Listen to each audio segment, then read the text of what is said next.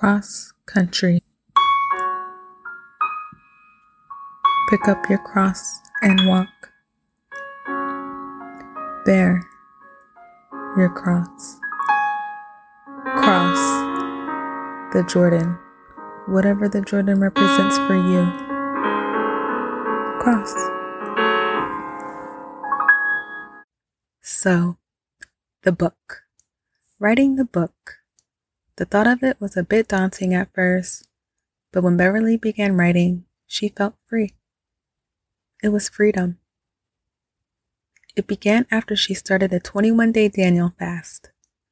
Yep, the foodie started fasting. She didn't start with a twenty-one day fast, though. She had to work her way up. One day, she decided to join a three-day fast the church was having and realized later she was going about it all wrong. Man, I'm hungry. Mmm, your food smells good. What you bring? Oh, no, I gotta wait. I'm fasting. Yeah. Four o'clock. I know. I'm starving. Oh, y'all heard my stomach? My bad.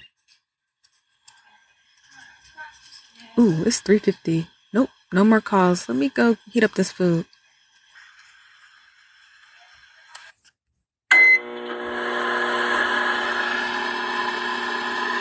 Oh no, this is the first time today that I'm eating. Mm-hmm. Yeah, I was fasting. Not one prayer, not one scripture read. Well, maybe the scripture of the day on the Bible app. But Bev had no idea she wasn't supposed to tell anyone she was fasting. She found out later that, according to Matthew six sixteen through eighteen, that whenever you fast, don't be gloomy like the hypocrites, for they disfigure their faces so that their fasting is obvious to people. Truly, I tell you, they have their reward. But when you fast, put oil on your head and wash your face so that your fasting isn't obvious to others, but to your Father who is in secret.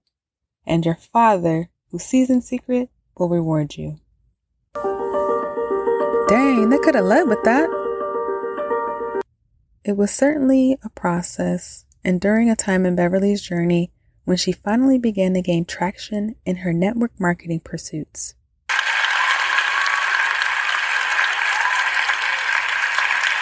Her people skills, fostered in corporate America, thrived in that environment. It required a mentality and work ethic most people found overwhelming.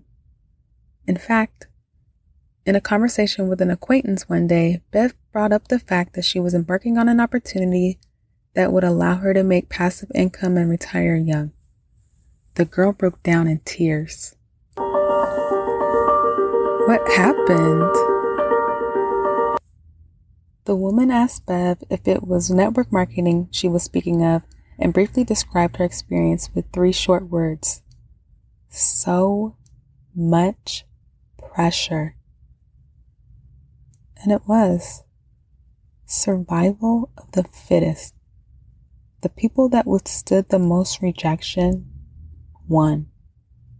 It was stressful. Many lessons learned, though. The biggest was becoming one hundred percent reliant on God for strength to keep going. But the more she strengthened her relationship with God, fasted and prayed, the more she noticed coming up above the surface. On day three of her first twenty-one day fast, she received crystal clear confirmation that she was supposed to write the book about becoming a new Christian in college, the questions she had as a new believer that was deemed taboo, and what she learned within that ten-year time period since. By day twenty-one, she had the book completed. As a new author, and very uncomfortable calling herself one, Bev realized that there was much more God wanted her to do, and that arena was stunting her growth. She had a decision to make. Leave when God says leave, regardless of the amount of success built and would be leaving behind, which meant letting people down who relied on her, or stay and work for the enemy. From what she heard, the devil gave gifts as well. But at least she wouldn't let anyone down. She ended up following her provider. Staying was not an option. If you told Beverly when she graduated from college that she would be a glorified taxi driver one day, using her own car to drive people around, she would not believe it. In fact, she laughed when the finance manager who finalized her new car purchase asked her if she would be using the car for rideshare. No. She didn't know three months later, Elon Musk would do another round of layoffs, leaving her without a job. It was a legitimate question, though. The car was a few years old at the time, and went on to explain that the make and model tended to have transmission issues after a certain amount of mileage mixed with the Las Vegas heat. You know, trying to sell Bev the warranty. She didn't believe she would have any issues with her car, and by the time she would get to that mileage, it would be a few years away and would have a new car by then. Running low on her severance, she began driving. She knew it would be temporary, but still found herself battling the thoughts of the enemy that she was a failure. She knew she wasn't, but was surprised how often she had to remind herself. The enemy was persistent. Talk about humility, though.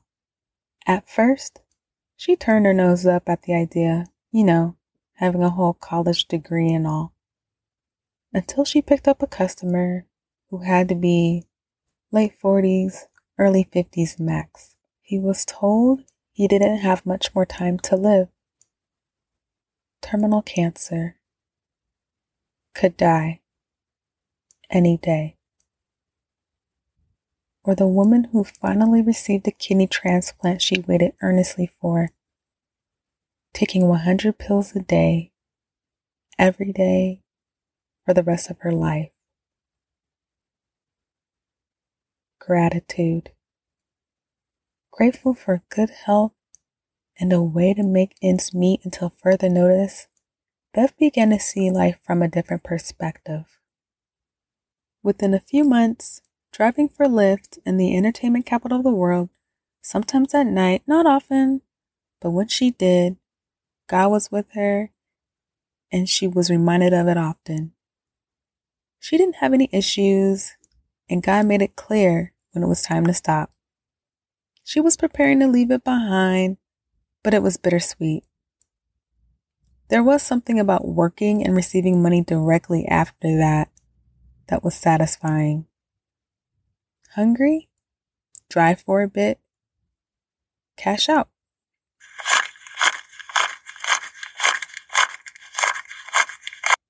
Then get something to eat. Have a bill due that day, drive for a few hours, and cash out.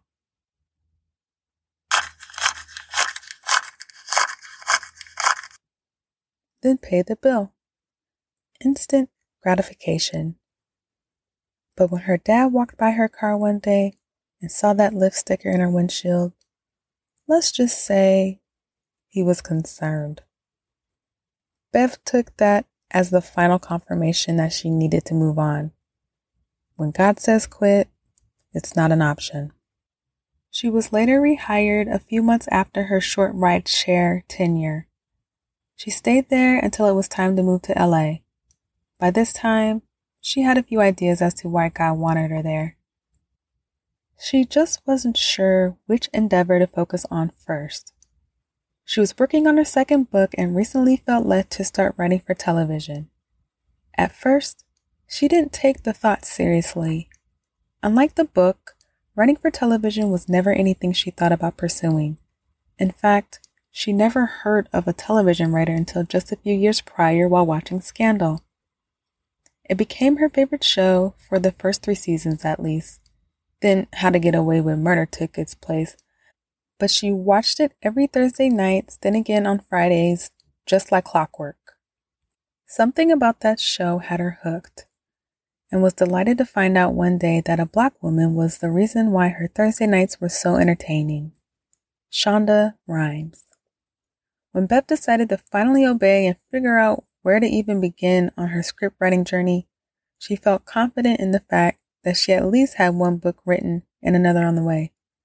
Intrigued to learn more about bringing words to life on screen, she simply Googled television writing, and the first thing that popped up was a masterclass on writing for television, taught by none other than her favorite television writer, Shonda Rhimes.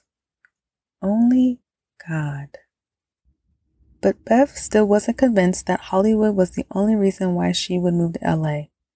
She hadn't written a script yet or finished the masterclass, but because she felt led to look for office space, she figured she'd be able to work on a few different endeavors at once. She had a tech idea she had been trying to get off the ground for years, and also had been attending church online a little over a year, which just so happened to be in L A. She figured she would serve at the church once she got settled and when the church reopened in person.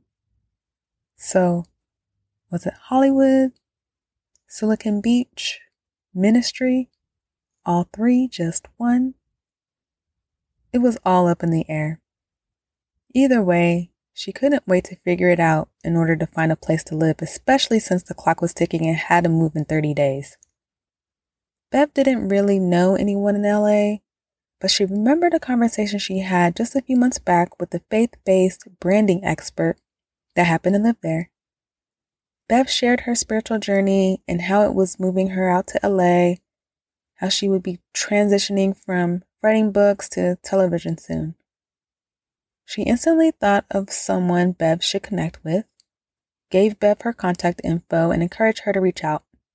So Bev took the number, called, left a message, and left it at that.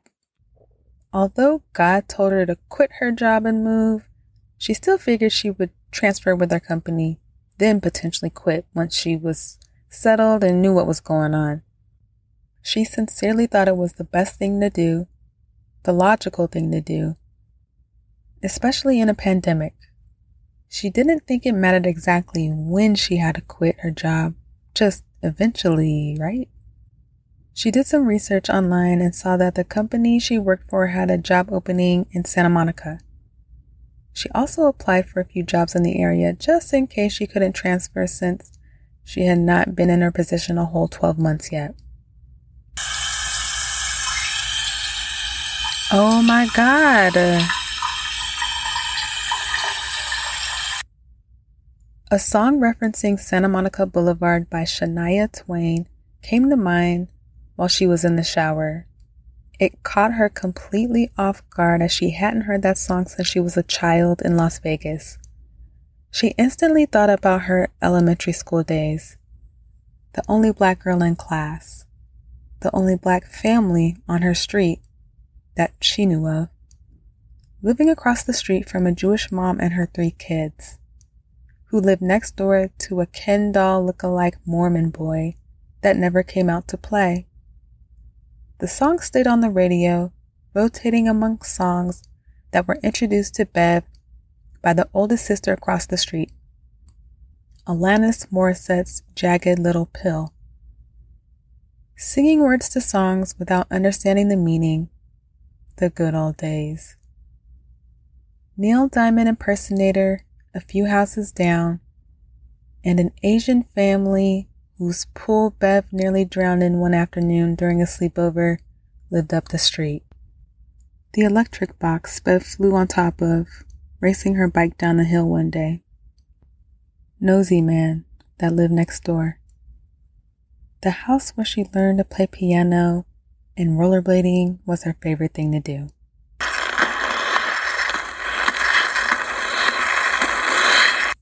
Not a care in the world. But in that shower, she realized that moving would become a full circle moment. That song, so nostalgic, resurfacing after many years, meant that God was planting seeds back when she was a kid. This motivated Beverly even more to take a trip soon, find a place, and just explore before taking the leap. The next day, She went to her supervisor. She wanted to give her ample notice. She specifically asked if she would qualify to transfer since she had only been in her role nine months and was told, of course. She answered pretty fast, but followed up by telling Bev to put in a request. She asked Bev why she was moving, and she told her, you know, I just feel led to move to L A. Um, my church is out there. I plan to get involved in the ministry, and I'm also a writer, so Los Angeles is where I feel God is leading me right now. But I would love the opportunity to be able to transfer with a company. I know the role that's available out there is a little different from this one, that it would be customer facing. But um, to be honest, it would be a bit refreshing to get back to that sort of work environment, having had a similar experience as a manager at another company. Her supervisor wished her luck on her journey, thanked her for the heads up, and seemed genuinely excited for Bev. I mean, what did Bev have to hide? Were they going to fire her because she wanted to move? No. And if they did, it just wasn't meant to be. She even told three of her coworkers that she was planning to transfer, taking a leap of faith by moving to L A. Still, in the back of her head, she felt that in the event she couldn't transfer, she should still try to work somewhere. But for some reason, she was confident that she'd be able to move with the company. She drove down to L A over the weekend and f- forgot the pandemic had the city on lock. But one thing that was not closed was Santa Monica Boulevard. Of course, she had the song, All I Want to Do, on blast while driving down this particular street. What the heck was the significance of this street? She came across Beverly Boulevard, which wasn't a complete shock. There was Beverly everywhere. Beverly Hills, Beverly Wood, Beverly Grove, Beverly Center, Beverly Hilton, Beverly, Beverly, Beverly. No big deal. But she kept driving down that same street and ran into Holloway Drive. Are you kidding me? To see her full name off this particular street was further confirmation that she was hearing from God and it wasn't just her imagination running away from her. She's always down for a good adventure, but sometimes if she overthinks, she begins to second guess if she heard God correctly, because some of his instructions don't always make sense or are always logical.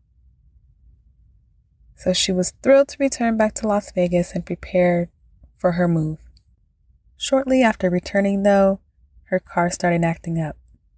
Yep, it was the transmission. Having worked for the transportation industry before, Beverly witnessed firsthand how customers dropped their cars off, needing thousands of dollars worth of repairs, owing nothing because they bought the warranty. Though she didn't believe the car would ever give her trouble, she sure was glad she didn't have to come up with five grand. That warranty was clutch. She still needed to find a place to live, though. She was researching places by the beach, downtown lofts, and everything in between. She figured she would be able to pay a little over a thousand a month if she was going to obtain office space as well.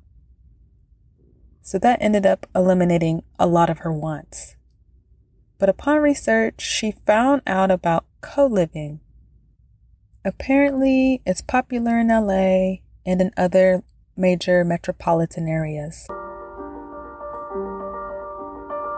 A roommate, God. All right.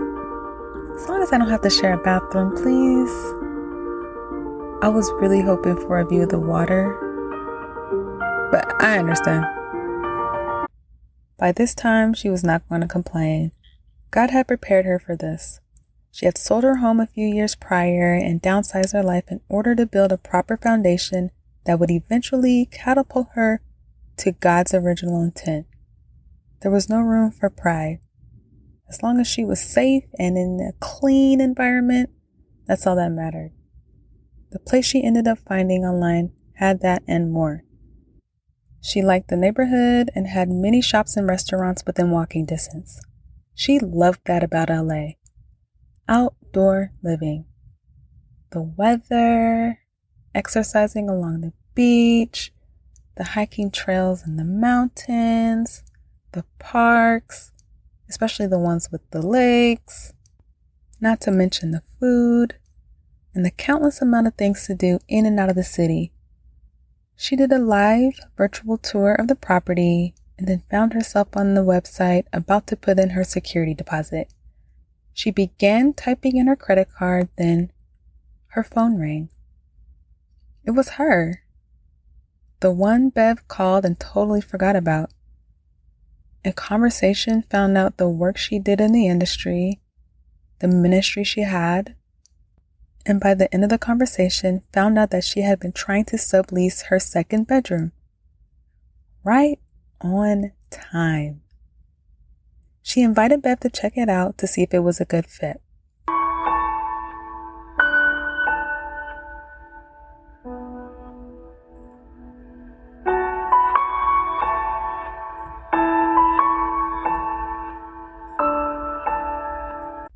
The vibe was dope. The place was dope. She even had her own bathroom. Floor-to-ceiling windows with natural light and a view of the water. It was a swimming pool, nonetheless. A nice view. Dang, I should have been more specific. The neighborhood was safe and quiet. Bev made her decision. With a little less than two weeks left, she had a place to live and things were falling into place. But she still hadn't received confirmation of her transfer. Three days before it was time for Beverly to move, H R finally reached out. Three days. They wanted her to interview for a specific position in L A and needed her to apply. Immediately after she applied, she received another email from H R stating, she had not been in her position long enough to transfer. The first thing she asked her supervisor just four weeks prior. She was reminded then that when God says quit, it's not an option. Thanks for supporting Cross. Like, comment, and subscribe.